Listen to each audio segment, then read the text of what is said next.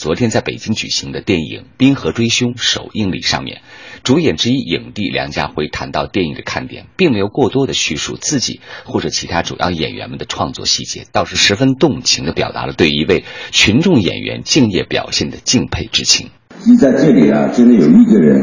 我觉得必须要。表扬一下，他就是一个东北的临时演员，他在我们戏里头的名字叫尸体。刚才大家在短片的时候都看到，我们都穿衣服，都穿鞋，最起码虽然要下水，但是那个尸体呢一直在被在冰上拖，鞋没有，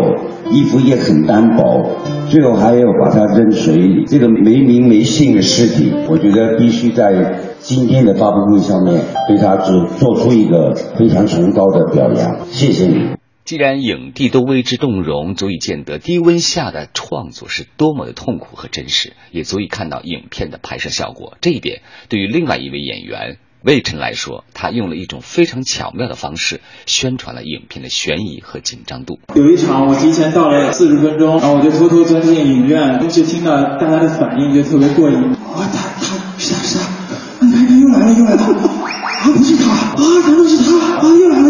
后面就一直是这样，就感觉。这个片子一直不到最后，你都不凶手是谁，而且有很多其实蛮重口味，就像我们的这个电锯呀、钩子啊，其实这个杀人凶手杀人的方式还挺特别的。听到观众在试映活动上的这样感叹，足以见得影片的吸引力不错。提醒各位，影片《冰河追凶》四月十五号起正式上映了。电影为你讲述的是在零下四十度极寒之地，以周鹏、汪豪为首的追凶者深入冰河追查真凶，寻找真相的故事。